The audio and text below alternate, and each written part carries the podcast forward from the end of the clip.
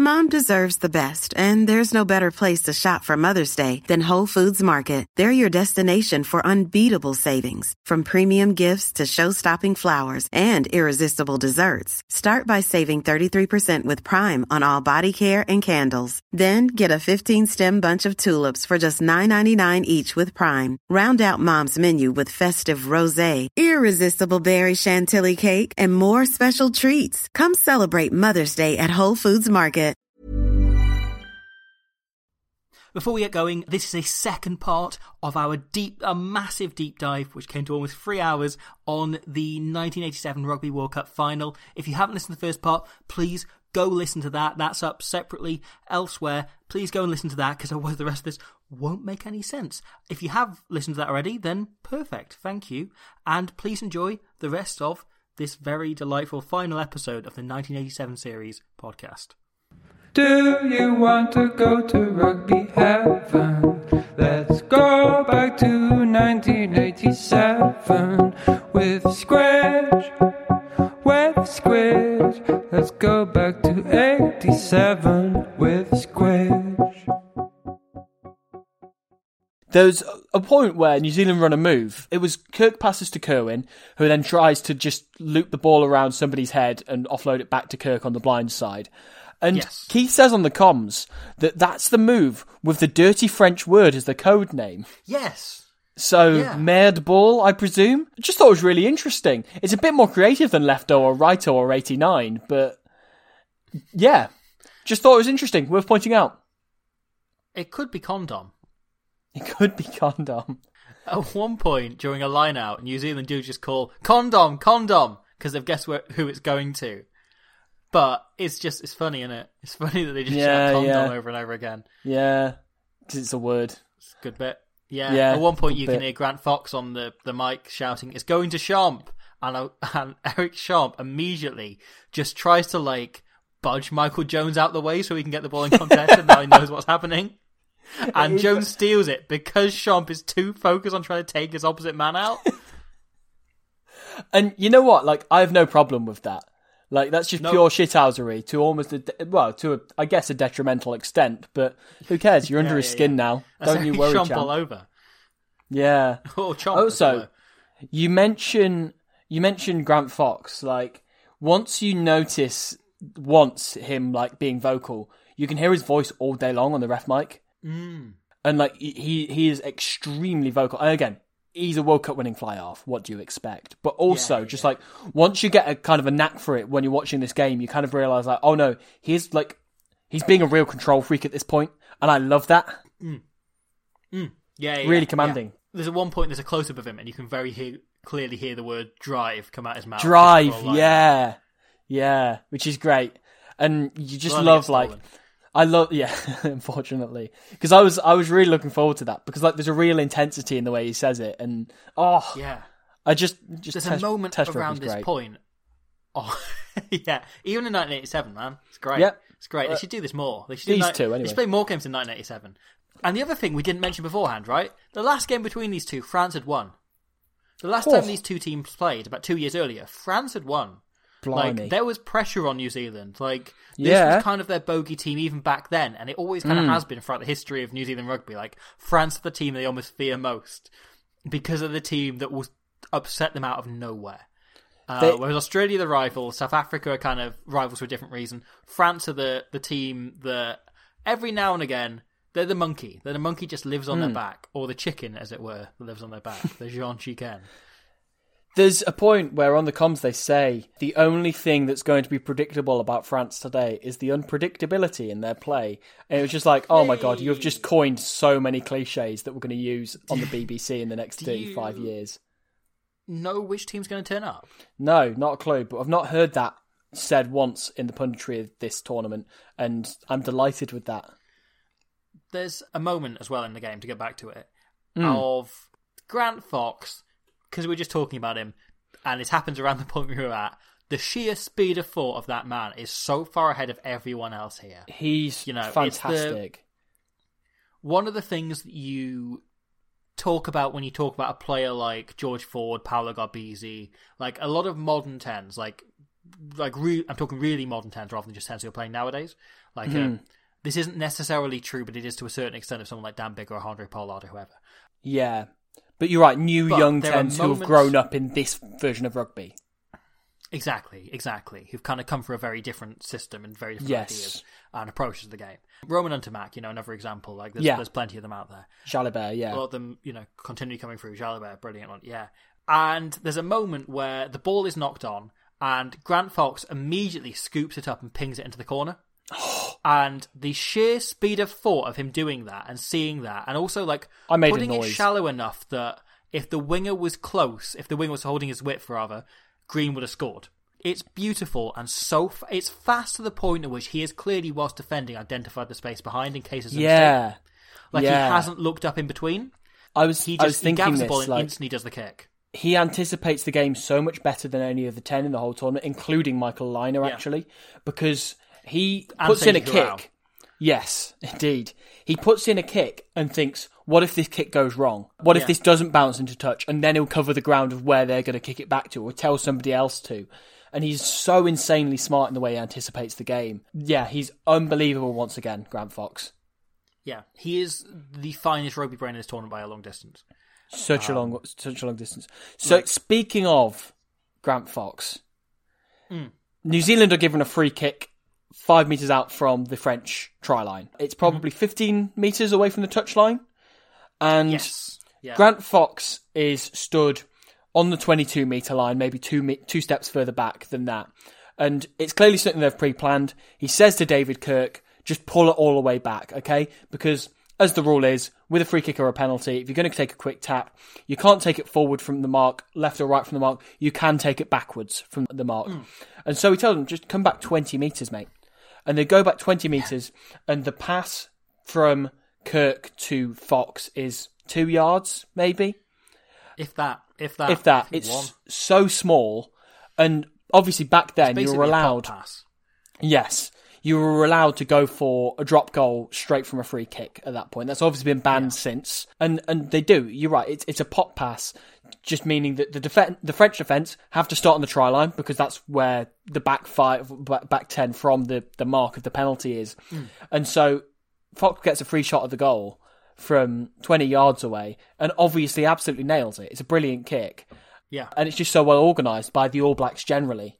it's unbelievably training ground. Like hmm. it's the most of any goal kick you see, any attempt at three points you'll Yeah. ever see in rugby. One of the safest bets. Certainly, the safest bets not straight in front of the Exactly. Yeah. because it doesn't feel there's any pressure on him at all. All it requires You know, is the man having the skill to pop it over. That's the only thing it requires. Yeah. when you see in a normal game, just any match, a kicker taking a shot at goal from the tip, Yeah. right? Everyone's eyes are on them, and that creates an automatic level of pressure. Does, yeah. That is not the case No. here. It feels like he's doing it on a training pitch because there's no French player within 20 metres of him. Yeah. You know, even the quickest player rushing up is still about 10 metres away by the time the ball's left his boot. Yeah. There's no pressure on him whatsoever, and he's just hitting it normally as any scenario, and you can see what's going to Hmm. happen. You can guess what's going to happen from the setup. But you kind of, because initially the forward setup as a screen, and that doesn't happen. They then just pop it to him, and he knocks it over. Cool as you like, really, really calm. Grant Fox, very good at rugby. Kicks the ball a lot, though, doesn't he? Yeah. I was going to say, there's a point. It was on 2017 Lions tour in the third test. It was Jordie Barrett's test debut. There was a point, the mm. referee just blew for half time. Jordie Barrett happened to have the ball in his hand. He was stood on the wing. He was practically on the touchline, dead on halfway. And he just drop kicks the ball. And then as the, the TV cuts to the aerial view, you can see that he nails the drop goal. Because there is no level of any material pressure on him whatsoever. If he was in the exact Yeah. same situation where the, all of the opposition were in the exact same place, nobody's actually trying to charge him down, but the ball was actually in play, he probably would have missed that. Yeah, exactly. And that is exactly what you're saying. He's under no pressure whatsoever. And all it requires Yeah. is just a small level of execution, which he has. And the All Blacks have prepared for that to just completely minimise the pressure from him. And they get the first three points ever to be scored in the Rugby World Cup final as a result. Valuable. yeah, about 15, 15 minutes Yeah. in. Very, very And they deserved points, obviously. Yeah. Then very, very shortly afterwards, they get awarded the penalty in the 22 as well hmm. from a similar situation. First penalty of the game, 18 minutes in. Yeah, Referee really reluctant to award anything but uncontestable balls for scrums. definitely. So, We then, New Zealand, camped in the French 22. France tried to clear it. They d- don't really get very far. And New Zealand pull a really smart set move. And that set move is, right? Previously, John Kirwan's been stopped. Let's try pulling our fullback into the line. So, they run a little loop play. They then hit Matt Gallagher's dad entering the line, Yep. who, frankly, passes a bit too early to Craig Green Yep. who f- they have covered well because, as you say, it's the fullback entering the lines to the undefendable thing. It's not if he gives another ball because Craig Green is covered. Craig Green does a little step, goes inside, and you think still this could be a chance. This looks it's the most dangerous attack of the game. Certainly is. And this whole first twenty minutes has been entirely in French territory. Yeah. like France have been holding out, and defending really well. Yep. but. They're still trapped in their own half. Like Yeah. they can't. I think the ball gets out of their half twice. Something's got to give the first 20 eventually, haven't they? You know, it's got to be Yeah. knackering. But somehow France managed to scramble and get onto Craig Green. They grab him about 10 metres short of the line when it looked like he was going to go right through. I think it would have been Didier Cambera managed to get kind of hands on him, kind of grabs him, drags him a bit, and he goes to throw a miracle ball over the top, hoping someone's wrapped around. Gallagher and Warwick Taylor are both trying to get round there. Neither of them are there in time. The ball bobbles over and goes straight into touch. France have a line out, and as they look to throw it, things start to get the air of maybe they were about to go very pear shaped. Mm, yes, indeed. First and foremost, this is the first final on this retrospective that we have covered where somebody has selectively passed the ball into touch. I wonder if that'll happen again on a future series in Doubt the. World Cup final. We'll see. But yes, I then have written in my notes, no way. No way is this the first ever try in the Rugby World Cup final. Because this All Blacks team is so brilliant and talented that they shouldn't have to resort to such bullshit tries as this. So, straight from the line out, Grant Fox. Yeah, what a player, by the way. What a player Grant Fox good. is. Before I say any of this, what a player he is. His drop goal attempt from this is absolutely dog shit. No, it's charged down. It's charged down. It's charged down? Oh, It's thank down. God.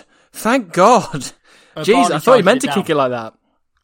Okay, No, no, thank no, God it was I charged thought that down. at first. Then I watched Grant Fox being interviewed, and I think he gives the charge down a little bit too much credit because I think it would have missed anyway. It's not a great strike, but he says basically I made that decision after I'd caught the ball to go for the drop goal because I realised I had time. Right. And he fancied going for it. And then it, it scraped off, and he was like, oh, it's one of the French Lucy's. I'm not sure which one. It's Erbani.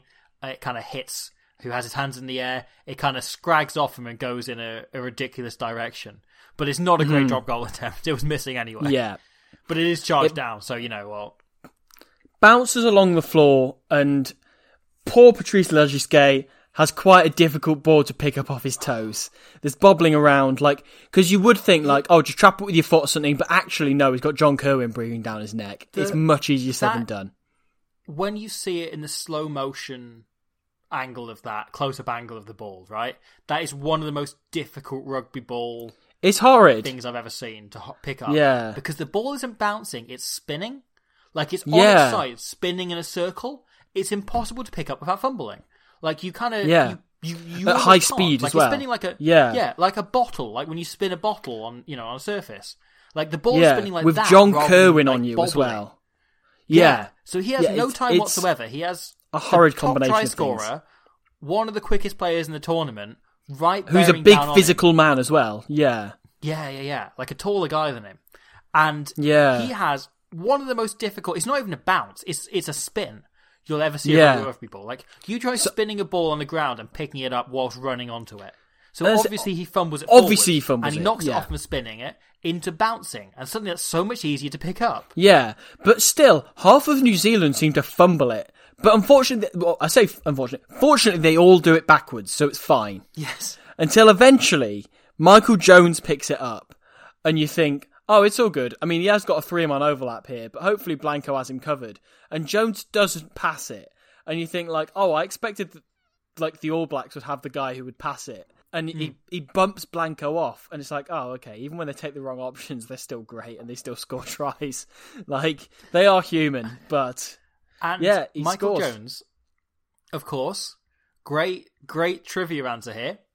Who scored the first try in the Rugby World Cup ever? Will? Do you have to bring that up?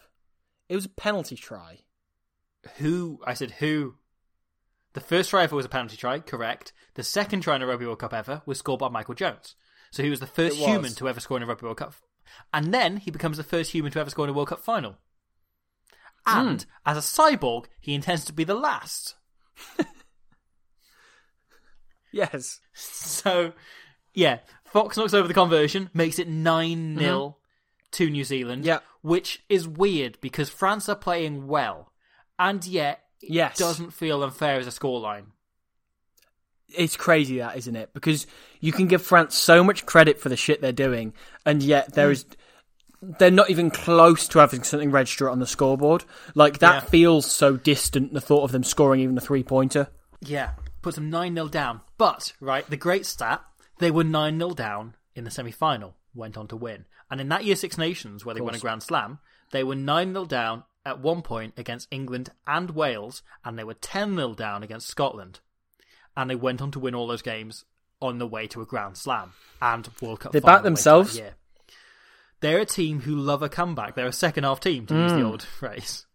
And so, this French team, completely unshaken by it, completely Hmm. not phased by being 9 0 down, still were backing themselves, and were kind of think like hoping they'd get over the kind of emotional shakes that Philippe Sella talked about. Like that first half, they just weren't Yes. focused. And they just kind of struggled to to focus for the sheer emotion they were all feeling that was riding through their bodies. With that in mind, can we talk about Berbizier's break? Yes, please. where he like sort of fakes a box kick and then literally ducks under Gary Whetton. Like Yeah. his flailing arms ducks under him and makes a line break. And then he slightly panics and then he refines his composure as he's running and times a pass brilliantly to Dubroca, who's up in support, and they get up into the 22. Dubroca then like throws this really needless offload which hits the floor and he obviously knocks on. But the referee forgets that it's him who knocks it on and gives France the scrum anyway. Yeah. We also have, like, around this period, like, I think it's just before that, France have not been in the game. They've not had much territory, right? But they have the ball around Nuh-uh. halfway. And they just do a simple hands down the line move because it was 1987. And Yep. they give it to Philippe Sella, who throws a dummy. And all of a sudden, your brain goes, France are not only in the game, they're going to win this. And I went into Yeah, this yeah, they knowing have New Philippe Zealand win it. But the moment Philippe Sella throws a dummy, you're like, well, they can't lose this. He throws a dummy, ducks under one tackle, jinks around the next, and goes, just glides past the next one. He's just so good to watch, man. He's just, It's- absolutely yeah. glorious. And every time he's involved, you're like, oh, France could, France could score this. France could score this. Philip Sella gets the ball probably about five or six times in the entire game. But every hmm. single time you go like, oh, well, he's basically the best player in the world. Yeah. I mean, the, I, I did text you whilst I was watching that first half, just in all caps, give it to Sella. you did. just give it. I was just screaming it because Yeah, he's good tactics. unbelievably great. He is He's like so balanced. I think he he's is- just gorgeous to watch. next to Grant Fox, the best and most talented player on this field. I think he's better than Blank. There's no He's doubt. the best will in the There's world. There's no doubt. I Yeah. Mm. think he's unbelievable as a talent. And there's a few times he gets the ball. He does another one in the 22 where he throws a dummy and just glides past someone. He has maybe the best dummy I've ever seen. He is utterly, brilliant. utterly brilliant and breathtaking to watch. Yeah. Always, I vintage. Yeah. No, he's utterly box office every single time he gets the ball. Literally, I could watch him play 1v1 rugby and I'd still fall for his dummies. Like, he's Yeah, yeah, yeah. unbelievable. yeah. But that break you mentioned, yeah, results in France getting the scrum just a few meters out Mm. from the line, and they have a chance here. And as we said, every scrum, the French have been on top. They have been driving through them. They've had a dominant scrum. And this was in the era pretty much before scrum penalties, right? Like it wasn't Yeah. the same as it is now, where dominance gives you a scrum penalty and hence 20, 30 meters. You say France have been dominating them, but fuck me. Ondarts eats a man here. Like, it's Yeah. absurd the dominance they have here. And it's very clear from all of their body language, we're going for the pushover try here. Yeah. So we have Berbizier pats Rodriguez the number eight on the back and starts running to do Hmm. an eight nine move, and Rodriguez is just like, yeah, no chance. He just Yeah. says, no, keep running, No. pal. No. This is not coming your way. What's the French for piss off? the referee holds his hand up for an advantage because New Zealand very clearly Yeah. collapsed the scrum, is and you go like, this is a clear penalty try. This is the clearest scrum penalty Yes. try you'll ever see because the ball is about to Yes. go over the line. They're like an inch out, and New Zealand drop it and crumple so that they can't get over. I think this is Hmm. the most clean cut scrum penalty try I've ever seen in my life, possibly. I would honestly, I, I agree with you. What I thought was happening, so he held his hand out, and sometimes you see that thing where a referee holds his hand out, and you can see the referee thinking, "This is probably a penalty try, but I kind of don't want to blow up for the advantage, so I'll let this yeah. play out." And then by the time they've actually had a couple of phases, the referee goes back, and you think like, if the ref, if the scrum just asked for it, he probably would have gone under the sticks. But now he's actually had a minute to calm down. He's not going to give the penalty try, and that's what I thought was happening. Hmm. So, France with the ball collapsed and being told to use it, you know, the ball's there at the back, playable, as I said, with the clearest, clearest collapse scrum and penalty try you'll ever Yes. see in your life. Cynical, The- and as I say, correct for the All Blacks to do because they were going over. Yeah, yeah, yeah, yeah. They There's no yellow cards at this like- point. Correct thing to do. Yeah. Would have gone back to 6 9, which is a very different game to the 9 0 they eventually go in at half time with. Yep. So they collapse a scrum, the ball is at number eight's feet, and Bezier panics a pass away because Kirk gets right up in his face. Like, does a really good job of Yeah. just like hurrying the pass. So it's kind of in the air and it takes a second out of Manel before he can play it on. And they go down the line. Sella has a moment where you think, like, oh, is he gonna? And he kind of hands it on to our friend Patrice, Lagisquet. And I screamed, don't. Don't do this because I knew the referee would not come back for advantage because he hadn't earlier in the game. He called advantage over like when they made about a meter and went to touch. Like I knew, I knew this would be the chance gone because he pins his ears. He is like 15 meters in, on around the 15 meter line, and he starts sprinting for the corner about Yeah. 10 meters out. He's mostly running Opposite sideways. John Kirwan, I will add. Yeah. And It's an uphill climb. Screaming, "Don't do this, Lagisquet! Do do not Yeah. do not do this!" But he goes for it, and he blows it. He gets dragged into touch by a bigger and quicker man, Yeah, and yeah. He gets that to, was like, kind of the way it was always going to go. Yeah, and he he never really stood a chance. And Like it would have been say, one of the all-time great finishes if he pulled it off. Yes. The referee then just says, oh, yeah, that's advantage over. They'd had like three Yeah. passes. It was a penalty advantage on a cynical thing. They They'd go gone out pr- pretty much in line with where the penalty was given. And he decides that's not a suf- sufficient advantage, which is For the ludicrous. cynical penalty try, Yeah. you'll see. Yeah, that is genuinely absurd that he didn't give that as a penalty, go back for the advantage or anything, let alone give us a penalty try. And I know advantage was quite a new rule at this point. Like it was kind of a controversial Yeah. thing. Like it had been played in some countries but not others. Mm. There's an infamous story that's worth looking up, and I don't remember it in detail off the top of my head. But the advantage law was basically introduced because it was a law in England but not Scotland. And it was the last play of a Six Nations game, or Five Nations game as it was at the time. And because each nation had different laws and rules, and they kind of, you know, like, mm-hmm. compiled them into international laws, and generally the international game was played with English laws. But there was some disagreement here. And basically, right, Scotland were like a metre out from the line and they knocked the ball on. England regathered it and scored. Scotland, because they didn't play advantage, they just stopped whenever there was a knock on or a penalty or anything. Mm-hmm. They started appealing like, no, we knocked it on. It should be a scrum to England. You need to be, you need to award a scrum against us, which is the only time you'll ever see that the team cheering to not have the ball. Yeah. Because if that was given and there was no advantage played, they would have won the game. Or they would have been the last play and England would have had the ball, but they could have defended it and they could have, you know. Sure, sure. But instead, England saying, no, we're playing with advantage. You know, surely we're playing with advantage laws. And they had not arranged this beforehand whether or not they played advantage. And it's the only time it came up in the game was the last play. And in the end, the referee gave the try because he was kind of like, well, w- what else can I do? Yeah, that yeah. kind of kicked off like them establishing advantage law. And I think that was probably about 20 years before this, but it still wasn't in the level it was now. Like there mm. wasn't a unified idea of. Mm. Yeah, like a now. standardized. Yeah. Yeah, and I also think it varied greatly between hemispheres as well, and we see that in the refereeing Yes. here as well, Yeah. because there wasn't like Super Rugby coverage on Sky Sports at this time. You know, No, Like, this exactly. Was the first Exactly. tournament broadcast internationally. This was the first time you could Yeah. really see New Zealand playing Australia and so on in this era in the UK or in Mm. Yeah. France. and you could Um, so establish meant them having an styles of playing and referee. refing.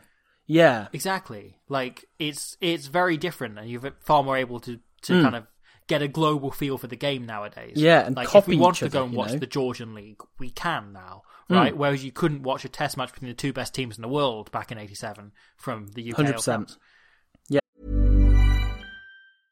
Hey, I'm Ryan Reynolds. At Mint Mobile, we like to do the opposite of what Big Wireless does. They charge you a lot, we charge you a little. So naturally, when they announced they'd be raising their prices due to inflation, we decided to deflate our prices due to not hating you.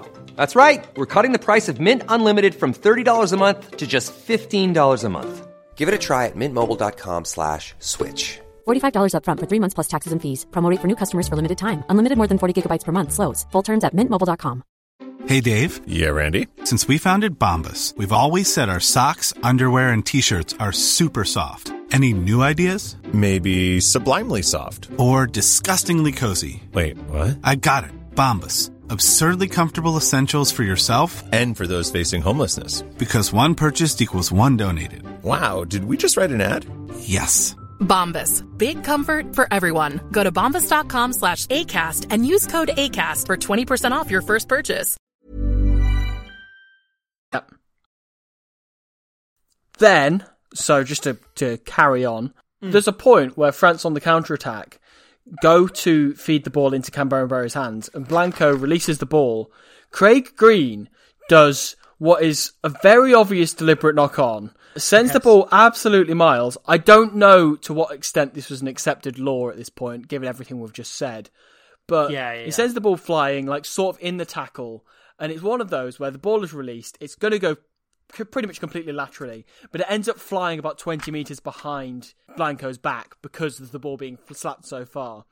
And Earle Kirton on the commentary says, Oh, I don't think that was a knock on. I think that's just a really poor pass by Blanco. It's like, no.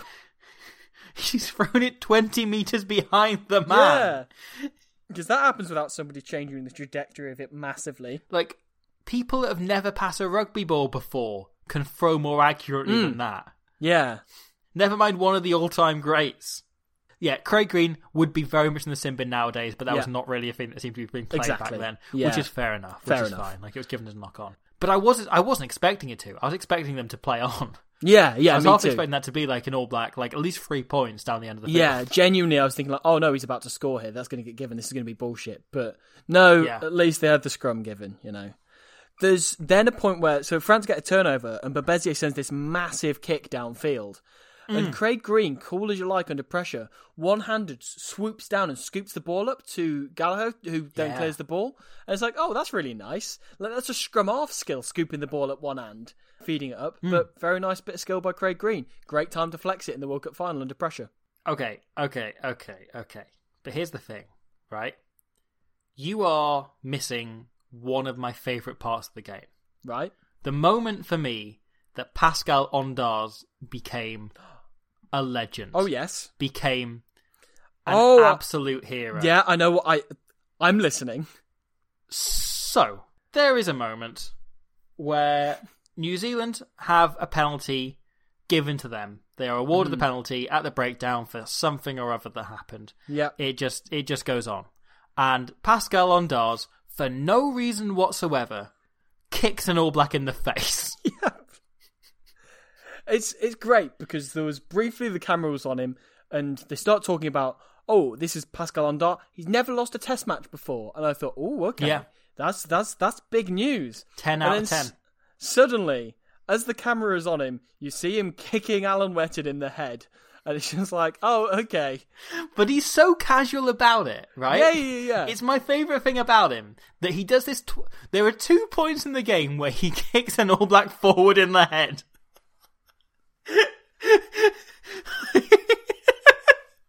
it's great because And in both of them, he is looking completely off and he is doing something else. And none of his body language is saying, I'm about to kick a man in the yeah head. he doesn't look He angry just does it. whatsoever No. Yeah. He just was like, it would it would be fine if I kicked an All Black in the head right now. And the first time he gets a dressing down from the referee and gets told, "Don't do it again," and he does it again. that really specific thing he's told not to do. And the second time, the referee calls him over and is like, mate, you just kicked someone in the head for the second time. Like, First time right in front of me, this time right in front of the, the touch judge. And he goes, I'm sorry! Hmm. And the referee goes, okay, fair enough. I just let him play on. He's just, he's a hero. And I know maybe we shouldn't celebrate dirty play, right? But there's something about the blase balls of the guy to just repeatedly kick players in the head and not care and just get away with it and not care if he's caught. I just, I love the sheer balls of the guy. Also, as well as him, there's a point where Daniel Dubroca kicks someone in the armpit. Which is so hilariously random because it's just a not very vulnerable part of the body to kick. And it's so, again, it's so unangry, his kick. It's like, it's not like it's at all provoked. It's just like they pushed Sean Fitzpatrick into touch. And then Daniel Hmm. Dubroca just gets up and goes, You know what this guy needs? He needs a kick in the armpit and gets penalised for it. And it's just they're like, Well yeah, you're the captain. What like what do you want your team to do now if you're going around kicking men in the armpit? Daniel Dubroca was just so randomly wound up all game that I kind Yeah. of enjoyed it. Like he was just being an asshole for the whole second half because he hated the fact he was losing, which is fair enough, heart on your sleeve and that. But it was very funny, like the shit he was getting himself into for the second half. Yeah, yeah, yeah. My sorry, my, I want to add another thing on the Pascal Ondarts Yeah, thing, yeah. right? What like two points, right? One, Jason Leonard said Pascal Ondarts was the best, the toughest, and the hardest prop I ever played against. Which High praise. yeah, I can see that. Very high I praise. see that. Yeah. Yeah, he was also named in, as number two on a list of the most frightening French players to ever play the game. Who's number one? I don't know who number one was. I don't know, but Yeah. you know, not bad, not a bad place to be, and that was very much what he was remembered for. He went on to play until the '91 World Cup, where he was aged 35, then retired and opened a restaurant in Biarritz, Oh, nice.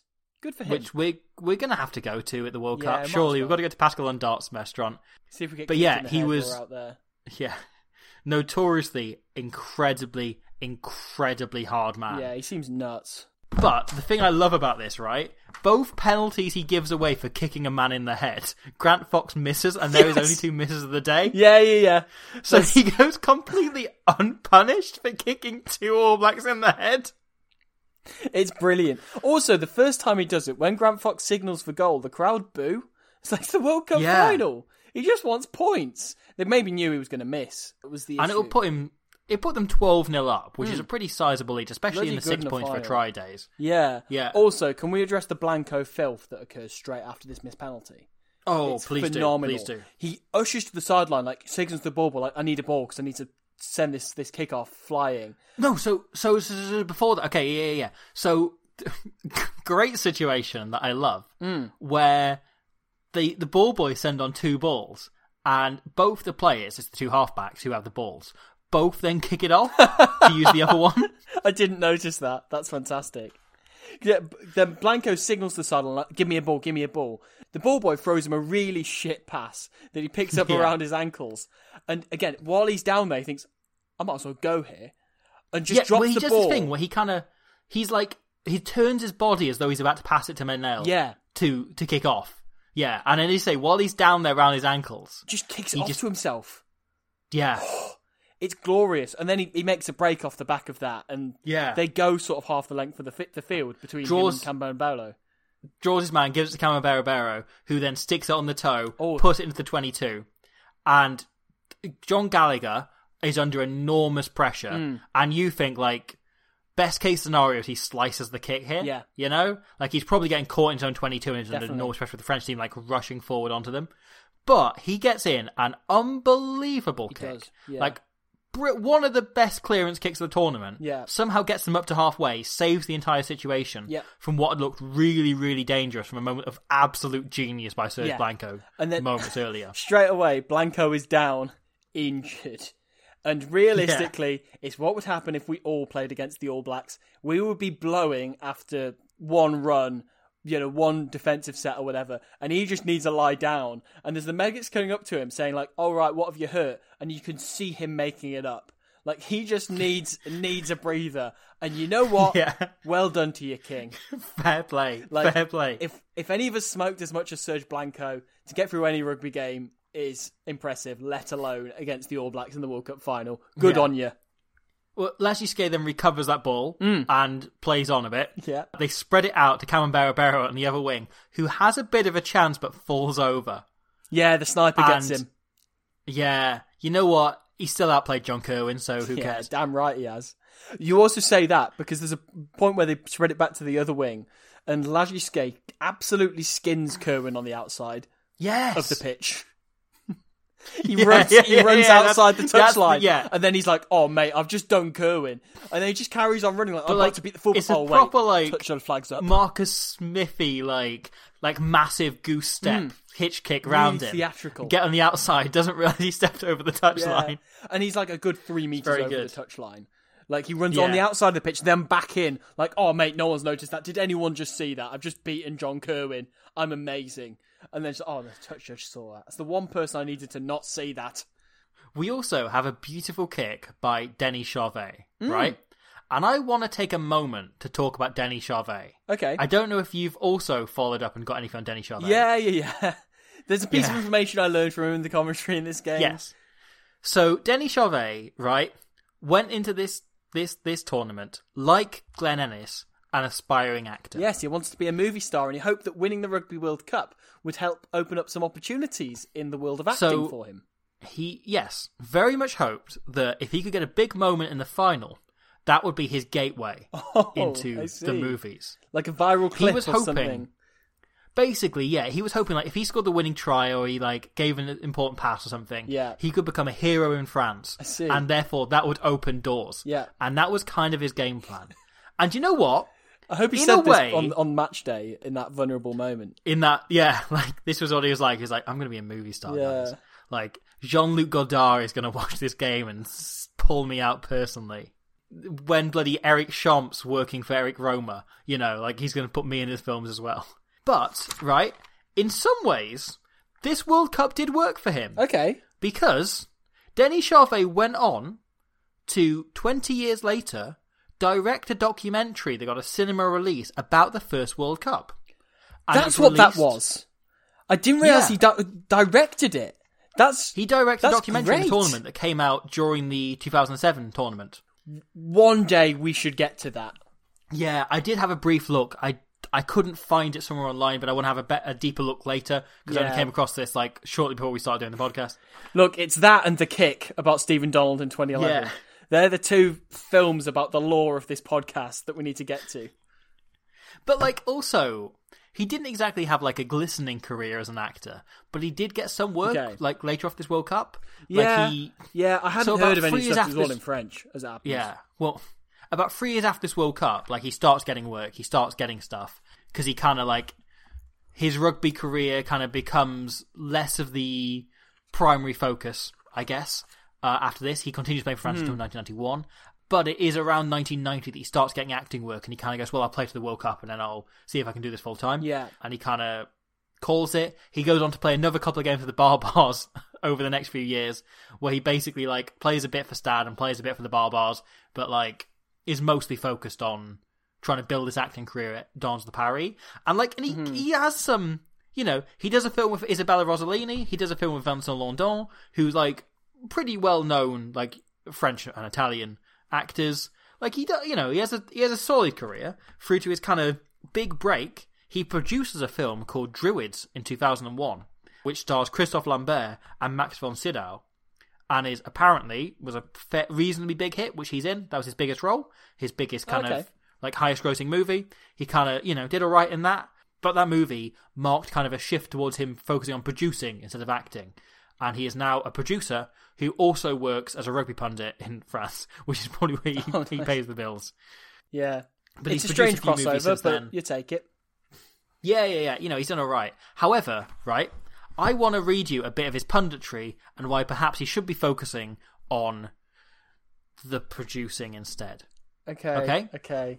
What is your opinion of Thomas Ramos and whether he should be in prison? I think he is filthy in every possible sense of the word, Thomas Ramos. And yes, I think that there are several things he does in his own 22 which I would say are punishable by imprisonment. Yes, I think I think he should be locked up. Thomas Ramos. Through the legs I love to watch him on his own five meter line. without knowing if there's anyone there completely blind. Yeah. Do do not do that. That tap he did against Wasps last year. Do not do that. You know, Thomas None- Ramos. Nothing is recommended that you try it at home that he does. I think I once said something like he he seems like he's more focused on daydreaming about the try he's about to score than catching a high Yes. ball. You know, Yeah. and that kind of sums him up. Like he's an incredibly talented player, but he's not trustworthy whatsoever. I, would love him. I'd hate him if he was on my team. Absolutely.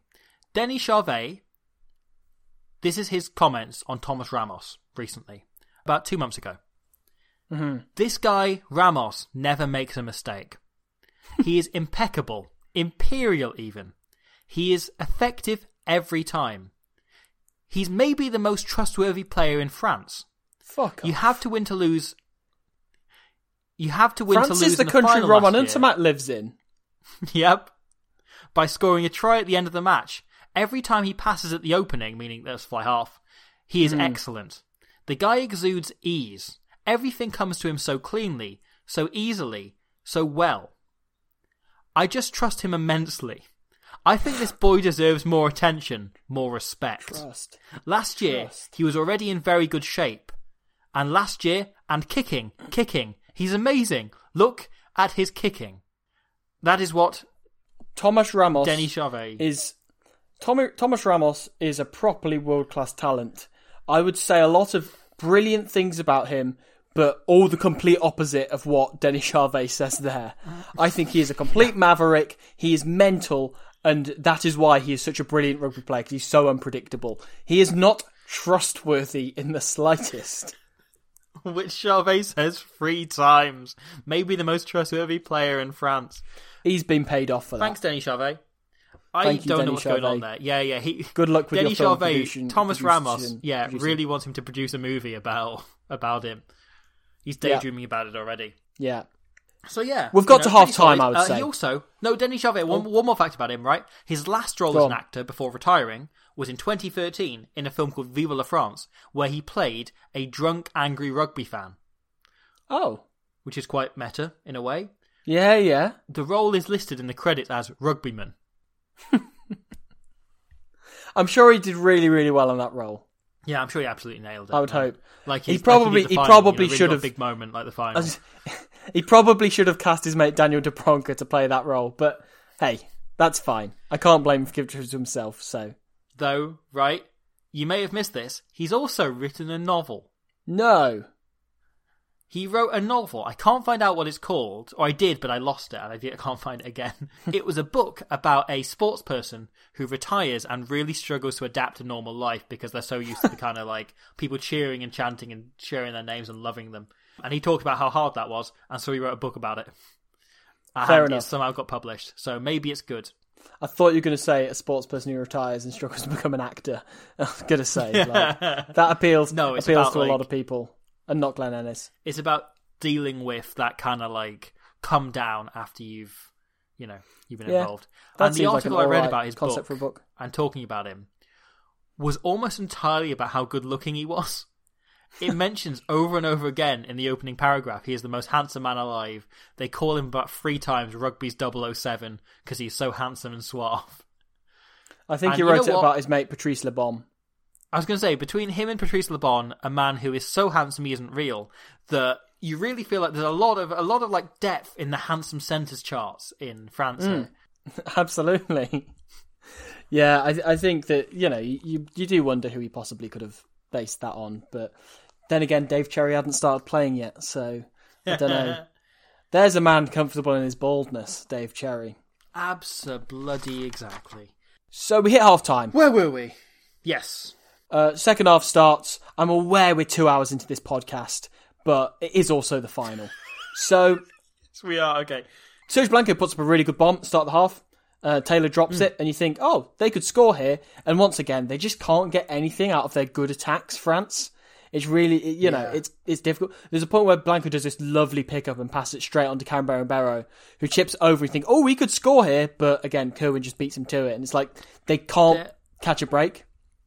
There is one attack I kind of want to mention. I've just realised. I I thought it was at the start of the second half. It's actually the end of the first half. Sure. but I think it's actually really, really interesting. Firstly, right, it happens because Kirk puts for a beautiful kick, like really, really nice box Mm. yes. kick. Like you say, cannot cover it, and Blanco absolutely bollocks him for it. And like, even when the line out is happening and they're trying to throw it in, Blanco is still like saying things and turning and facing Lagisquet to like bollock him for not having taken it on the full, not having covered the kick and dealt with it.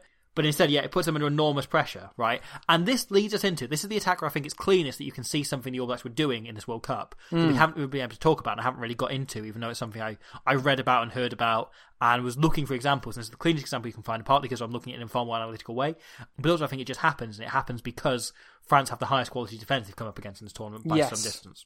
Because, you know, the semi final, the second most intense game they played, was against bloody Wales. But New Zealand were running a precursor to the, the 1331 and pod systems. Right. They were running like a really, really rudimentary version of this where they split their forwards into two groups of four. Oh wow. And so four players would focus on rucks on one side and four on the next. That's extremely advanced. Separately. Yeah. And we have like, there's like four points in this game where Sean Fitzpatrick gets the ball on the wing. Mm. And that's because he was part of the system of having two separate groups of forwards. I did notice that he got carried into touch twice yeah. because he stood on the wing. Yeah. So it basically, they accidentally invented the edge forward there. That wasn't a deliberate part of the group. Yeah. The thing. But they were splitting their forwards into two groups. They were usually four and four, That's but sometimes be like five and three or something. So this was like an early version of that, and you can quite clearly see it if you're looking for it in Hmm. the, the end of the first half. And also, Grant Fox does a thing where he drops off a pass to Warwick Taylor taking a short ball, and he loops around to attack the next phase, like clearly looking for that, which is really ahead of his time Yeah. as well. Like he's clearly looking at that before he's dropped the first pass Hmm. off. Whereas at the time, it was just like you attacked what was in front of you Yeah. rather than thinking ahead.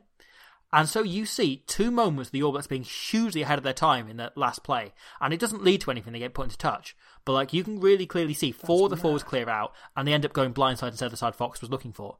But then those forwards carry, and you have the four forwards there then to clear out and hit each other. You also have a point in the second half where France run a tip on line. There's someone running off Eric Champ. Mm. So we do have a few moments of just like things that will become innovations in 20 years' Yeah. time, just naturally occurring. Just because occurring these are the best teams in the world, they can see the Yeah. space and something, you know, naturally, which eventually becomes planned, right? Yeah, but that four and four thing and like splitting their forwards up was a tactic Yeah, for New Zealand. that's like that was something they talked through, like real early predecessor to the Insane. pod system and the one three three one. Yeah, and so they on, run a 4-4. happening. Yeah. yeah, thirty years early. Wow. thirty years earlier. And like that's a legitimate structure to play these days, you know. It's not very good compared yeah, to yeah. you know one through one, two four two, whatever. Sure. But it literally it is one, and it makes sense at this kind of level where the forwards have a lot of running to do, and as I say in the amateur days they won't be as fit. Mm. Running a four four is a better way of conserving your energy. That's fantastic. That that's run. That's a long, long time. Georgia were running that this year. You know, Yeah. Georgia ran a four four this year. Yeah, I've seen Ireland in the last year running, uh, and South Africa as well, running a three-three-three with the inside centre Yeah, being yeah. the ninth forward. It's not so insanely far fetched. No, like it's it's a crazy thing to be happening this far out. and Yeah. it just shows how good this New Zealand team were. Definitely, definitely. That's brilliant. That's a fantastic spot. Well done. Oh, Thank you. I should do. I should make a job out of this. Yeah, you should. Camberabero gets a penalty. Yes, It becomes 9 yes. 3, and it's like, oh, finally they're on the board. And the rain starts tipping down at that point, and you start to think, like, oh, is Yeah, this going to suit tipping down. France? But then you remember, like, no, because Grant Fox is kicking really well. So, Yeah, and I mean, like we also see a wide shot of the stadium, and we see that the first ever Rugby World Cup final is being played in front of a rainbow, which is cool. which is kind of beautiful, and also the most that World Rugby's ever done for LGBT rights within rugby. and I'm surprised they're not. I'd be really surprised if they don't bring that up Unless- at some point. It's like, look, we once played in front of a rainbow. Unless the B in that stands for bald. yes, they've done an awful lot of balls, Awful right? lots of, for bald people. You know what? Really proud of Maxime Lucu for being so upfront about it. Absolutely. Grant Fox then hits back with a penalty like immediately afterwards because France's backs are all offside at them all. And it's just like, oh, Yeah. what's the point in this? 12 3 at that point. And like the that penalty, Fox's one is really easy, whereas Mm. Cameron like nails it on the angle on the 22 meter line, like Yeah. right on the touch line, like really difficult kick, a lot of tension on it. They give the anecdote about his hair, you see the confidence flowing through his body, and then immediately New Zealand get a really easy shot and reply. Yeah. very very But yeah, by that point the rain is tipping it down, hmm. and the rain doesn't last that long. But like, it is heavy for the ten minutes it's there. yeah, yeah. Not even that, probably five minutes it's there. Also, by the way, I forgot to mention earlier. You know what? On the return of the rooster, when he comes back on the field, Yes, The, Yep. Keith Quinn says, "Well, it might be coq au vin on the menu tonight." that's upsetting. That's what he says. They wouldn't say we're going to eat dog, are they? No, exactly. And it doesn't mean cock in the back of a van. There's a joke. Thank you. Grant Fox gets another penalty. I didn't even note down what it's for, but 15-3. Oh no, that's for kicking a man what, in the head. right? yeah, okay. Tell you what, right? There's a moment in which France kick long. Actually, no, I think it might be a. Goliter. I've not jotted that bit. down. Sure. But, right, Matt Gallagher's dad takes the ball just before the 20, the, the goal line, dots it down, carries it back, should have given a scrum five to France. Mm. The 22 is given. Controversial that was. Yeah. Bloody TMO needs to step in here Yeah, that would have been I've seen TMO reviews days. that were further back. That yeah, but they could do it now. Yeah. I've seen I've seen referees going to the TMO for things that happened further back than 35 years. Yeah, You know, they could do it now. it's valid. Do You'd think though this referee would still be checking it today, so you know, Yeah, kind of gratefully just go on with it. Decision unplayable. Let's have a scrum. There's then the All Blacks get downfield and they one of those things that happened here, right? Where they just took it out the winger who does a chip kick and that's good attack. Yes. And you know what it was? Yeah, yeah. Uh, but Green puts through a kick, and Blanco is nowhere to be seen. Has Hmm. to absolutely pelt it across, and then pelt the ball into touch on that. Oh yeah, volley. yeah, yeah. He sends it fucking miles. yeah. It's great. It's gone to join his imaginary ball. I was going to say it landed on the other side of the rainbow. Hit the leprechaun on the way. Yeah. There's a point where Kirk puts up Sorry. a brilliant bomb for Blanco as well, and Kirwan just piles Hmm. on the pressure and just sends him into touch. And again, like that's when Kirk really starts growing into the game as well. Yeah. Michael Jones had to try disallowed from the resulting line out Hmm. for a knock on, where it could have been a second try in the World Cup final, but alas, not to be. Would that have made him the only man to score two tries in a World Cup final? Yes, it would. Yeah, it Oh, would. has no one ever done that? No, no one's ever done that. That's mad. Yeah. Great stat. Yeah. Would have been, but the try was disallowed. Yeah. So I suppose he's the only player to cross the ball, cross the try line with the ball twice in the World Cup final. Mm, I guess so. I guess so. But there is, however, a try not long afterwards. So the All Blacks attack blind. They're on sort of the 22 metre line. And then Grant Fox does this thing where he sort of pirouettes and pops the ball back inside to Jones. And it looks shit, if not for the fact that you know it's premeditated by Fox. And he knows that Yeah, space is going to open up. And it looks like shit play, but actually he just has manipulated the French defence without even really trying. And yeah, J- Jones Yeah. has a little run up against Blanco and managed to get an offload back inside. And it is David Kirk, the skipper, who, as I say, has just grown into the game, like put up a few like really good kicks in a row, and has a really strong finish to carry a man over the try line with him. And the commentators make the point of like that's a proper like captain's finish, and I really agree with that. Like it's like a, a leader standing up at the right moment, and yeah, it's it's, it's good by all three men involved. So I listened to David Kirk talking about this try, Mm-hmm. talking about the moment, and saying the moment the most people talk to him about is the lifting of the World Cup, but the moment he remembers best from the game is his try. Yeah. Which is, you know, very, very fair. Also, it's the point where you know they're going to win valid. it. Yeah, yeah, yeah, yeah, yeah. And because it is the moment where they finally break down that French defence has been on top of them for so long. You know, like the first try is kind of a fluke, it's a lucky bounce, but the rest of the game they've been like hounding them. Like there's a moment not long before this where they get it out to Buck Shelford on the wing, who looks like he's got a good chance. It looks like he hmm. can finish this. And out of nowhere, Eric Champ turns up with his curly hair and no muscles and just belts him into mm, touch. yeah. Like it's a brilliant try saving tackle. And you just have like these moments of individual French players stopping them with that clear like emotional energy they had mm. powering them through here. And it's the moment where suddenly they can't keep up. Yes. And when Kirk talked about this try, he said there was one thing we did differently in the lead up to this, right? Which is normally they positioned their two tallest men in the middle and they put Michael Jones at the tail. And Michael Jones was basically, as Kirk referred to, he had an incredible spring on him. Like he could jump like mm-hmm. from standing start, start incredibly high and kind of bat the ball back. And they decided what we we're going to do is we're going to swap Jones into the middle and we're going to move Weston out to the tail. and we're going to throw it to Jones. And France basically weren't expecting this. They thought, oh, they're putting it there because they're going to throw it to the tail. Mm-hmm. Because they put the tallest guy at the tail, and that makes sense. But instead, they throw it to Jones in the middle, who then does this like out leaps the guy, knocks it down. France is slightly slow to react because they're looking for the ball at the tail. Yeah. And it also means that the ball comes down into Kirk's hands really smoothly. And it means he can throw the pass very quickly. And even though it's quite a loopy pass eventually that he throws because he tries to get away as quickly as possible, it buys him an extra second. I see. And it also allows the other All Blacks, including Jones himself, kind of especially Jones himself, to work around Mm-hmm. and to get into position to clear out the next ruck. And basically, Kirk says it was like us changing that line out from what we've been doing all game and what we're doing basically all World Cup is what scored us that try.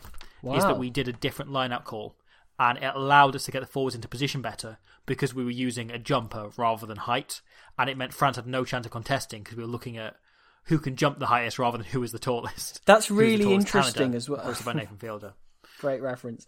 That's a really interesting point because you again wonder if that's the precursor to Eddie Jones inventing the two phase move like 10 years later. Yeah, yeah, yeah.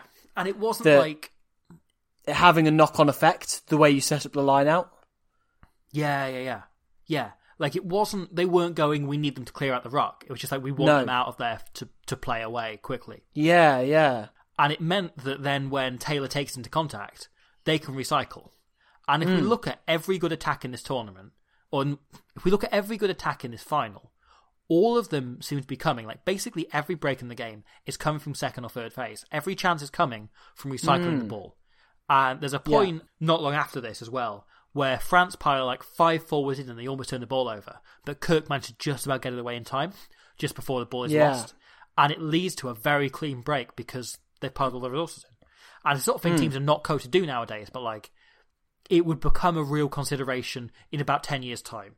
And you're seeing Yeah. the the start of it here of like the tries that come and the the breaks that are made are coming off multi-phase moves because defenses were defense in this final was good, and Yes. so they needed more effort and more to break them down, which is Mm. obviously the the absolute backbone of rugby nowadays.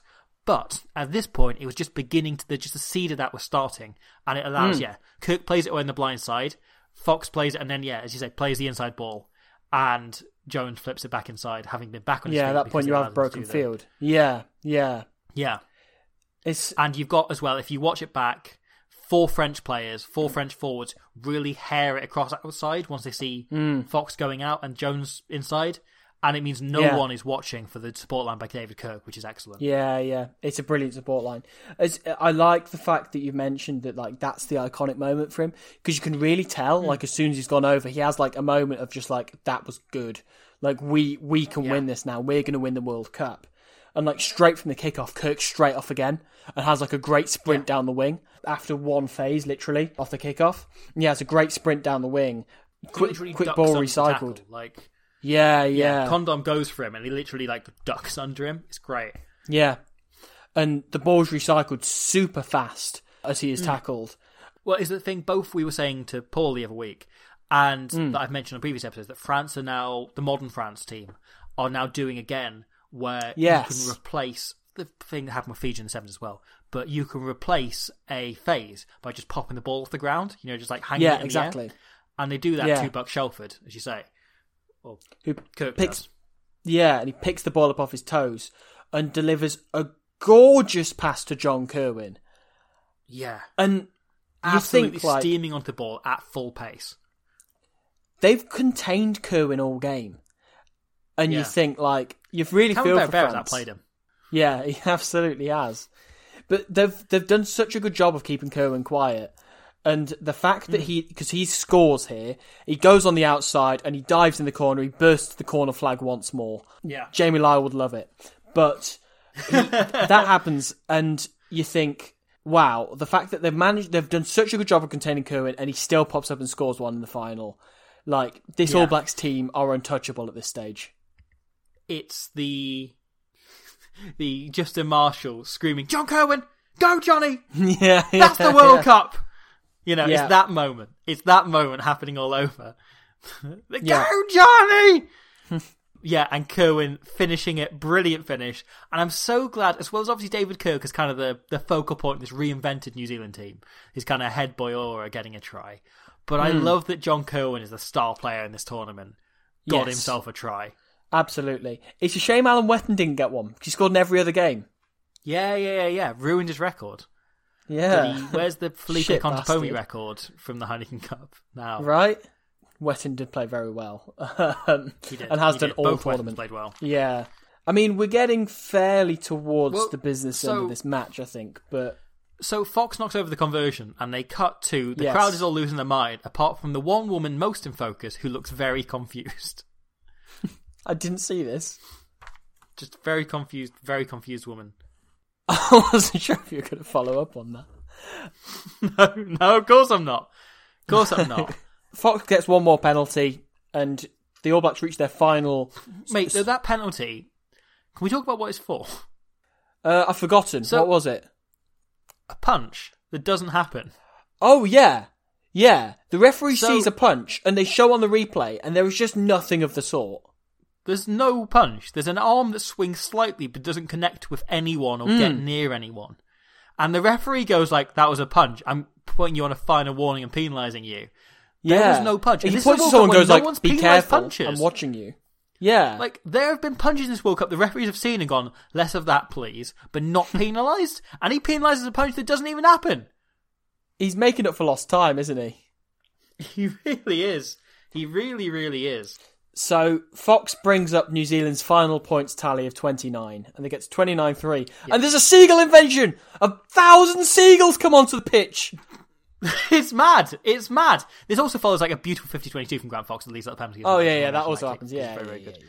Uh, yeah, yeah, that's great. There's also a nice chance with John Kirwan, who then offloads to Fitzpatrick, who gets put into touch. You He know, does, one of the, he does, the yeah. kind of things. Yeah, and then bloody as he's lining up the kick, you see there's about 400 seagulls on the pitch. Yeah, There's just an all absurd number of congregating around the birds. four- halfway line. And it's like, hang yeah, on a second, why like did the plotting. Yeah, why did they schedule a seagull business meeting at Eden Park during the Rugby World Cup final? Could they not have thought about this a little bit more? Were they hoping the fox would scare them off? Yeah, maybe, maybe. Or the chicken. But like, I also have the word seagull invasion in all caps written on my Yeah, okay. I'm really glad But the we've got best that bit- matching. Seagull invasion. There you Yeah, are. seagull the best invasion bit, right? caps. Is then when Mesnel comes to take the kickoff, which obviously he takes off the, the tee, as was tradition at Hmm. the time. He places the ball on the floor, and he goes to take the kick, and it hits a seagull! like, we get a seagull charge down! Like, a seagull charges down a kick in the World Cup final, where a chicken has already been on the pitch! I'll tell you what. Like Fabio didn't get the ball when he was on. He was close to taking No. a kick off. I'll give him that. And he got man of the He match was. because he was excellent. Timothy did basically get the ball. This seagull, properly defensive animal. Yeah, yeah, yeah, yeah. Just like the sheer pressure he puts on, the line speed he gets up off the ground, you know. What's this amazing stuff. Uh, I mean, the obvious name is Steven. Everyone does the Steven Seagull joke. We're not doing that. His name's David. So another good name for a seagull is David. so it's David the Seagull. Cool. Yeah. Um, Uh, just David in case he comes up in man of the match, Chiquet. just we've got Yeah, yeah, to yeah, we we've need got name, to clear these name. things up because you never know. I know it's the World Cup final, but there's so many of his mates. Like so much subterfuge going on with that seagull, man. Absolutely. So France then kind of get the ball and fuck around in the New Zealand half. Eric Champ makes great carry after great carry in this period. he does. He does. There's a He point carries where he so hard for the scariest man with no muscles. Hmm. he catches a high ball and John Gallagher makes a World Cup final business decision and goes to absolutely floor the wrong man and gets decked. And it's not called for obstruction because Gallagher just runs in the wrong direction. And it's it's great. Champ just then has a run into somebody and is just not willing to be tackled. It's a lot of fun. Yeah. Lorieux We nearly scores. have- yeah, this I don't get at all. So Lorieux, yeah, like as I say, almost scores, takes an offload, darts through, looks like on darts through, mm, looks like he's going to score, is kind of grabbed by the ankles and hoisted down a yard short. Yeah. And he could have reached out and scored. He doesn't. Instead, he goes to present it back to Berbizier, who's running through. But Looks like he before he can do touch. that, before he can do that, the referee calls a penalty for New Zealand, and the the reason given is tackle ball. I don't know if he means double movement, but that isn't a thing. Does he think he's playing rugby league and he's not allowed to play after he's been tackled? did he tackle the ball? Oh wait, I don't maybe It, know. maybe it was the obstruction from two phases earlier. That wasn't an I don't obstruction. think so. I don't know. Yeah. That's baffling. It's a tackle ball. What's a tackle ball? I have no idea. What, I, I went back and watched this over and over again, and I can't see anything wrong with it. The only argument you can make is double movement when he hasn't had a proper look at it. But like, he is just hmm. trying to present the ball back. That is fine. Or offload it, and he could have reached out and scored, and he probably should have reached out and scored. Yeah, yeah. But you know, yeah, I'm past my 20 years of. I've, I've look. It's 20 years on. I'm allowed to complain about the referee. Kiwis Yeah. can start complaining about that forward pass to Wayne Barnes in five years' time. I bet you can't wait. I, exactly. Yeah, so Berbizier scores, and it's bloody well deserved. Well, hold on, hold on. They they do a, they do a really nice move, a really good move before this from a penalty they get shortly afterwards, Oh yeah, where they set up. They have all 15 players in motion. It's great. They do a wall move. They tap Yep. it, and then the other 13 players all rush forward at the same time, running different lines. But the move they're actually running, right, if you ignore all of the pointless subterfuge, is past the 12 who hits the passes the 13's face. he just chucks it at his teammate's face. So like, basically they they thought give it to Charvet Philippe Sella would work while everyone's in their face. Yeah. Denis Charvet thinks this is my big moment. This is the moment where I become a movie star. I'm going to chuck it at our best player's face. And if no one can see that, then they'll look at me instead. Just throws it plainly at Sella's face, who doesn't knock it on. It comes off his face, but it's given as a knock on. Eventually, France recover it. And as you say, this leads Yeah. eventually to the score. You will say though, like if Charvet chucked that pass properly and Sella scored, and then he got roles in all the big movies, Charvet would have been pissed. So, He would have been. He really would have been. but yes, but Berbizier scores. Very well deserved try for him and for France generally. They kind of just drive up a few times and break down the defense. Champ, of course. Yeah, Mm-hmm. another drive. Then Mesnel drives himself as Crash Ball 10, which is lovely, of course. Of course he does. Yeah. That's what he does. And somehow gets an offload away to Berbizier, who just goes, all right, there's, there's no one, there's no defenders here. Scores under the post. yeah. Does that sum it up? Yes, I, I would say it does. And Camberabero knocks over the conversion. Full time whistle goes. And at which point, yeah. And pandemonium begins. The, as Earl 29-9. Kirton says, I've never seen the All Blacks show so much emotion at the end of a game. Mm.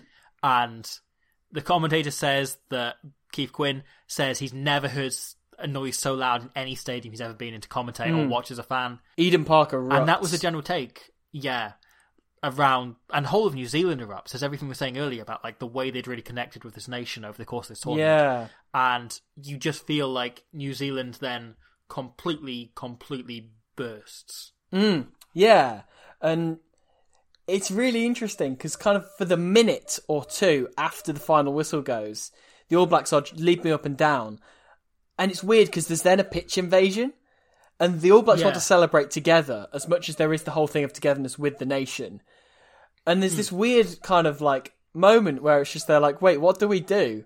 We just kind of want to celebrate here. And they kind of have to run past some security guards and then keep bouncing up and down together. France don't seem too disheartened about losing because I think they knew it was a foregone conclusion a long time out, and they're actually quite proud of themselves as they should be. And New Zealand then get that, as you say, like for the first few minutes after that happens, they they they're loving it, you know, and the crowd are absolutely going wild. I can't tell hmm. if it's the way that this is edited because it's on the World Rugby official feed or what. Yes. But it feels like the time between the final whistle going and them heading into the tunnel up there and David Kirk lifting the trophy goes like that. It's so quick. Oh, there's, And have- there's a very clear cut. They cut. They cut Yeah, some time out. Yeah, yeah. I Because I have written down- like pundits talking or whatever, but Okay, yeah. I have written down that the All Blacks look fairly happy about the fact they're about to lift Yes. the Webb Ellis Cup. But I think that's just because it's sunk like- in a little bit and it's cut. Keith Curtin says Keith Curtin Earle Kirton Curtin. says Keith Curtin would be a great name. Uh, That's my stripper name. So Earle Kirton says that yeah he's never seen the All Blacks show so much emotion, and there is not that much emotion being shown. They're all like yay. Uh, Yeah, they're like, "Oh, that's cool. into the That's nice, stands. Yeah, because they don't, they can't do the presentation on the pitch because there's a pitch invasion and everyone's Yeah. just out there, so they can't just bring the stuff And out. there's they chickens there and all sorts, yeah. bloody chickens. So many seagulls, chickens, the whole lot. Like There's dinner's chicken being inside the there, Ellis It's Cup. a nightmare. Yeah. Probably six dogs. You know, just a whole fleet of them. They have to all go into the tunnel. They have to like walk upstairs, come round like into a different bit of the stadium, and then come out. Like it's such a long period of them kind of walking around. There's like a lot hmm. of admin involved in getting up to take the trophy. But eventually they walk up, they're all kind of queued up there. They send David Kirk out to go and lift the trophy. And it is the moment you see it, like A, the the cameras they're using for David Kirk lifting the cup are clearly a far higher quality than the ones filming the match, which I think adds to it. But seeing him lift the World Cup is just instantly iconic as anything. You know, it's Yeah. just it clicks, and you kind of go. you can imagine watching that in 1987, going, "I can't wait to see this again." You know, I can't wait to yeah, see more of yeah, these. yeah. And David Kirk obviously is beaming and he's delighted. He's the first Yes. ever Rugby World Cup winning captain. It's a really, really iconic moment where the New Yeah. Zealand public are all witnessing history. Delighted for David Kirk first and foremost that he's come in as captain and has done so brilliantly hmm. and lifted the Webb Ellis Cup. It's a fantastic moment. Yeah. He said his message at halftime was just do the work. That was the thing he just kept saying over and over again was do the work. It's before coaches can send messages on or say anything. Mm. And I think it does kind of, in some ways, sum that second half up. Like it is very like hashtag humble, hashtag group values or whatever. Yes. But there's something about the fact that like, as he said, like I didn't want us to play with flair. I wanted us to do the work. yeah, and you can kind of see there's something about that kind of like very down to earth nature in the team yeah.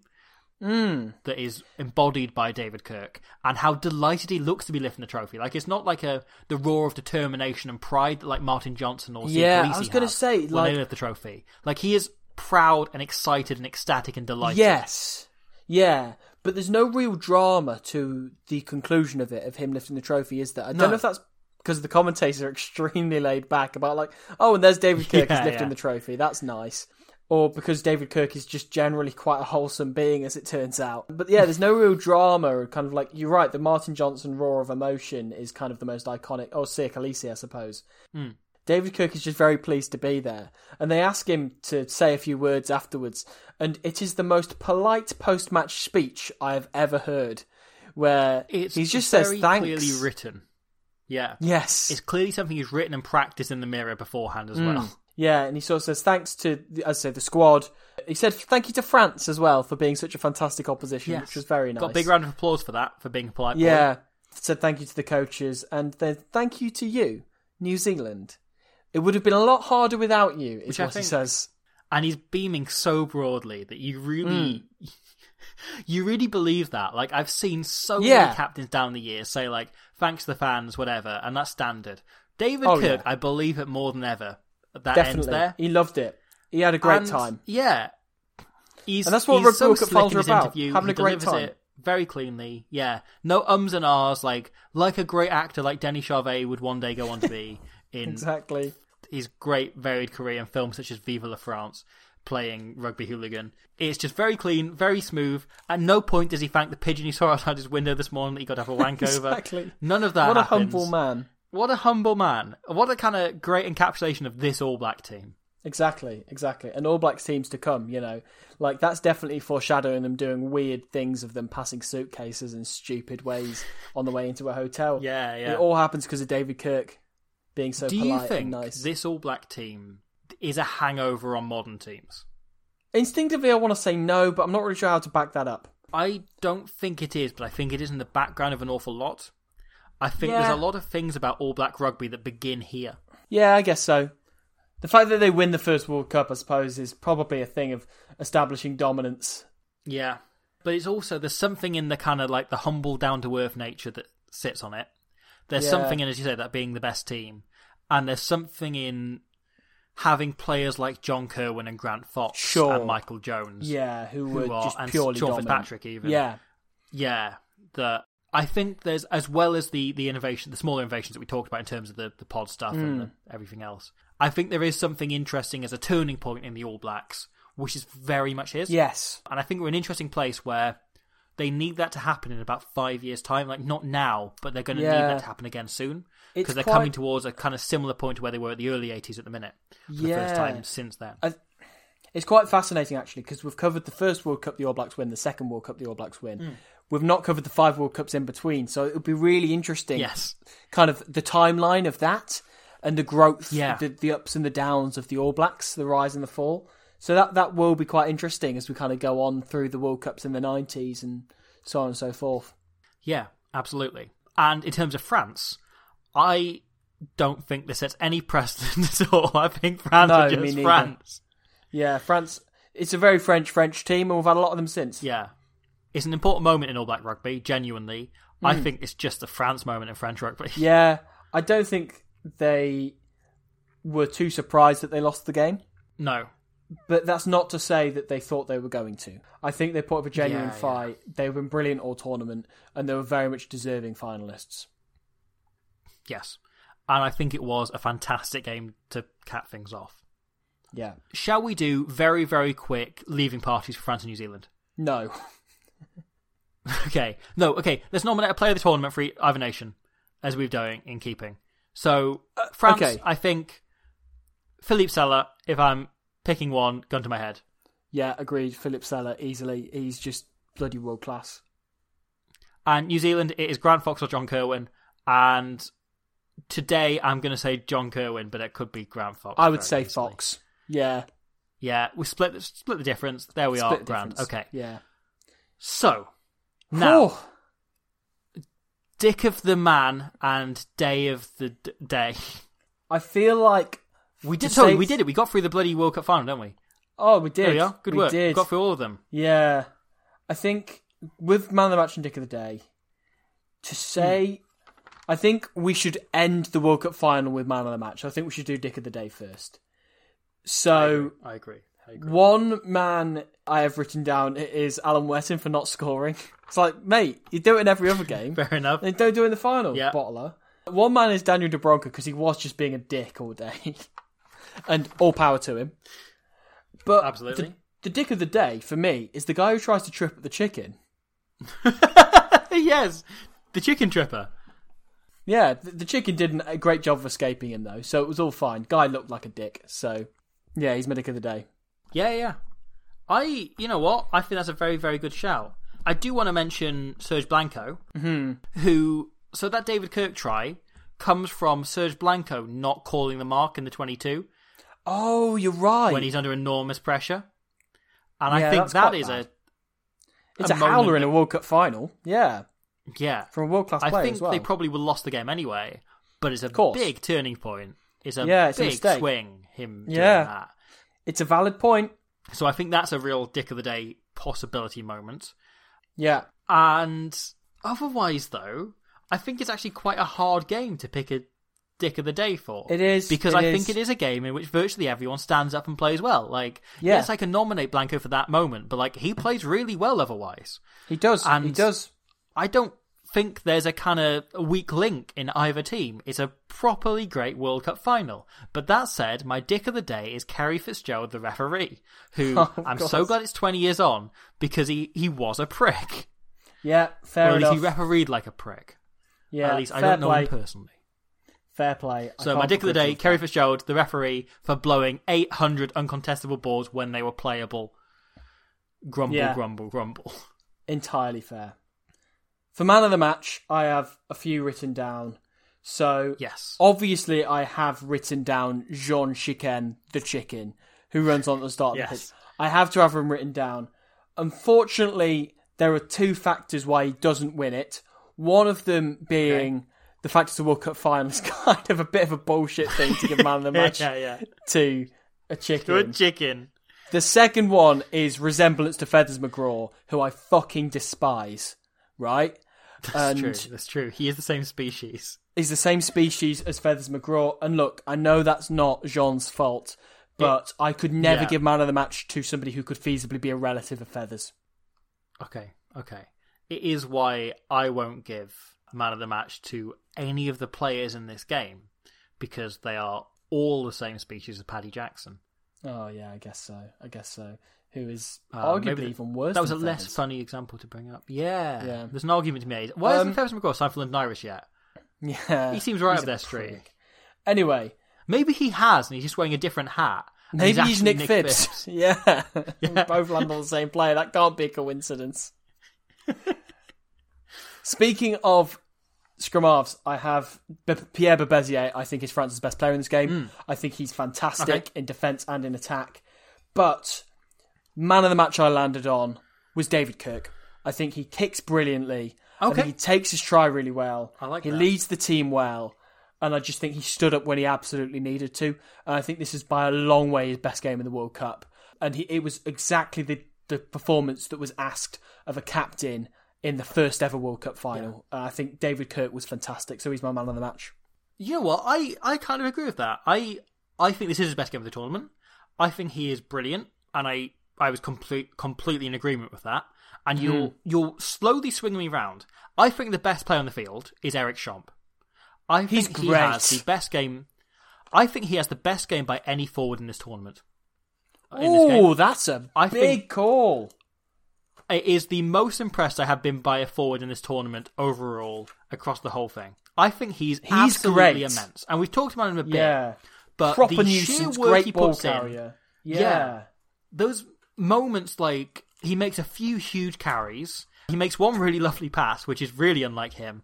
But there are so many little moments of him just like getting in amongst the All Blacks, and like the moment like really stood out to me of him smashing Buck Shelford, who looked like he was going to score into touch, and beats like that, like him him really getting in Grant Fox's face at one point, him putting John hmm. Kirwan into touch when he's got a bit of space. I just thought he was absolutely everywhere, and I don't know what it is about number six is playing for France in World Cup finals, but there's there's something about them. There's something about them. I can't wait to watch 1999 and suddenly you know pick a winner at six for France that day. I think So the is he your man of the field. match? I'm really tempted to give it to him, but I think Michael Jones is right up there with him. I think Michael Jones is bloody good. game. Yeah. And I also think, though, Grant Fox and David Kirk are both outstanding. Mm. But I think, if I'm completely honest, right, and it doesn't really reflect the thing, but I think the best performance on the day was Eric Champ. And I, I've done enough joke contenders, or I've kind of like swung around, or just given it to someone that scored tries and so on in this tournament, Mm. right? That I kind of want to give it to the guy that I genuinely do think played best. I applaud in the that. final.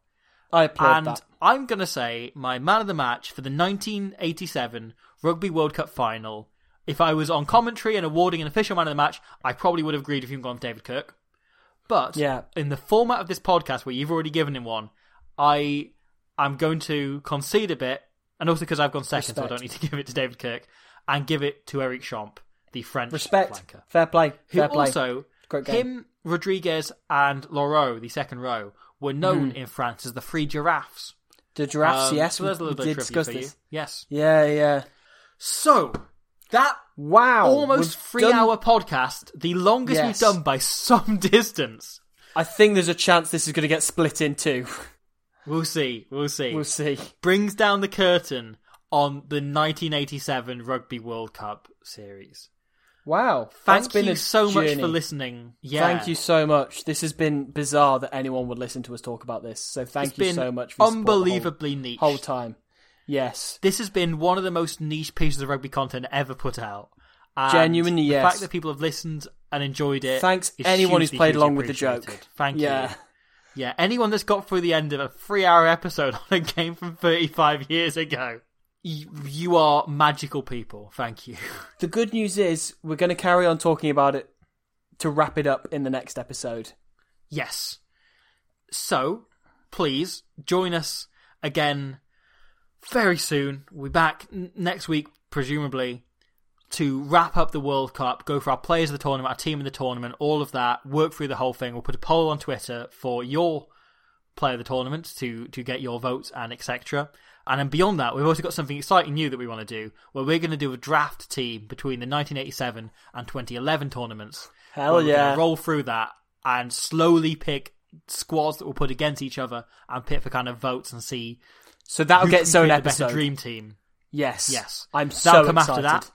So am I. We're going to pull them between them, and we'll add to one after each World Cup we finish. We'll then add another episode looking at the draft and adding to our teams and uh, building our squads out, our dream Rugby World Cup squads out, which I think is quite good. an exciting thing that we'll be slowly building up. Mm-hmm. So that brings us to the end of 1987. But beyond this, we will be moving on to another World Cup. Oh, you're going to announce it. I'm going to say which we World Cup we're going to do. be moving on after this, after those next two episodes, wrapping this up, to after probably a quite short break, looking at the 2007 Rugby World Cup. How exciting is that? It's the last World Cup before we got into rugby. That's so cool. Yeah. The players that we were like learning, oh, at the time. I'm so excited to get into And- 2007.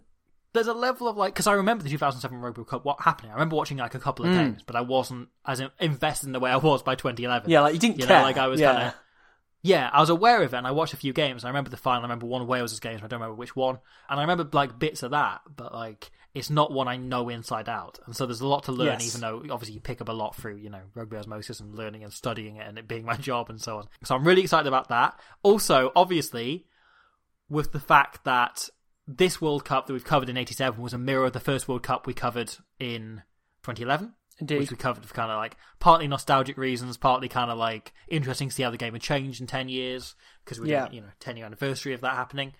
We are obviously looking at 2007 because it's a direct parallel to what's happening next year in 2023 when the World Cup returns to France. It's going to be great before we go to that World Cup to have the knowledge of what happened the previous time it was hosted there. It's going to be so good. Yeah. So the plan is we will be covering every single game from the 1980. No, from we've already done that. Oh, shit. Done that, I can't get out of the habit.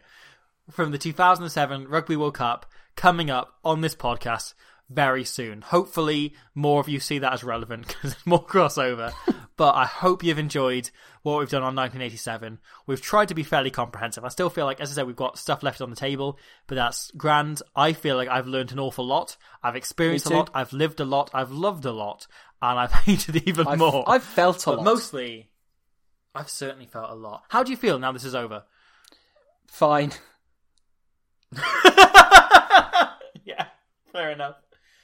But if there's one thing I've taken away from this tournament, one thing I think we've both taken away from this tournament is a mm-hmm. love of one particular phenomenon. So I think there can only be three words that can possibly end this series of the podcast. It can possibly end this mammoth, almost three hour episode on mm-hmm. the 1987 Rugby World Cup final. Why did we do this? How does anyone let us get away with this and continue listening? Cool. Thank you for doing so, though. And so, I think to play us out, as begun the tournament in the very first game, a phenomenon we became, we fell deeply in love with and has become a core part of the podcast identity since, I think, and forever Yeah. will be going forward when we cover future World Cups. I think there's only three words we can possibly end this on. And I haven't discussed this with Will, but I believe you were agreed on the same three words. Indeed. And so, it is time for us to say goodbye, good night, see you very soon, see you very much, I was going to say. See you very much, but more importantly, Dog on the pitch! Thank you. Good night. good night. Hi, I'm Daniel, founder of Pretty Litter. Cats and cat owners deserve better than any old fashioned litter. That's why I teamed up with scientists and veterinarians to create Pretty Litter. Its innovative crystal formula has superior odor control and weighs up to 80% less than clay litter. Pretty Litter even monitors health by changing colors to help detect early signs of potential illness. It's the world's smartest kitty litter. Go to prettylitter.com and use code ACAST for 20% off your first order and a free cat toy. Terms and conditions apply. See site for details.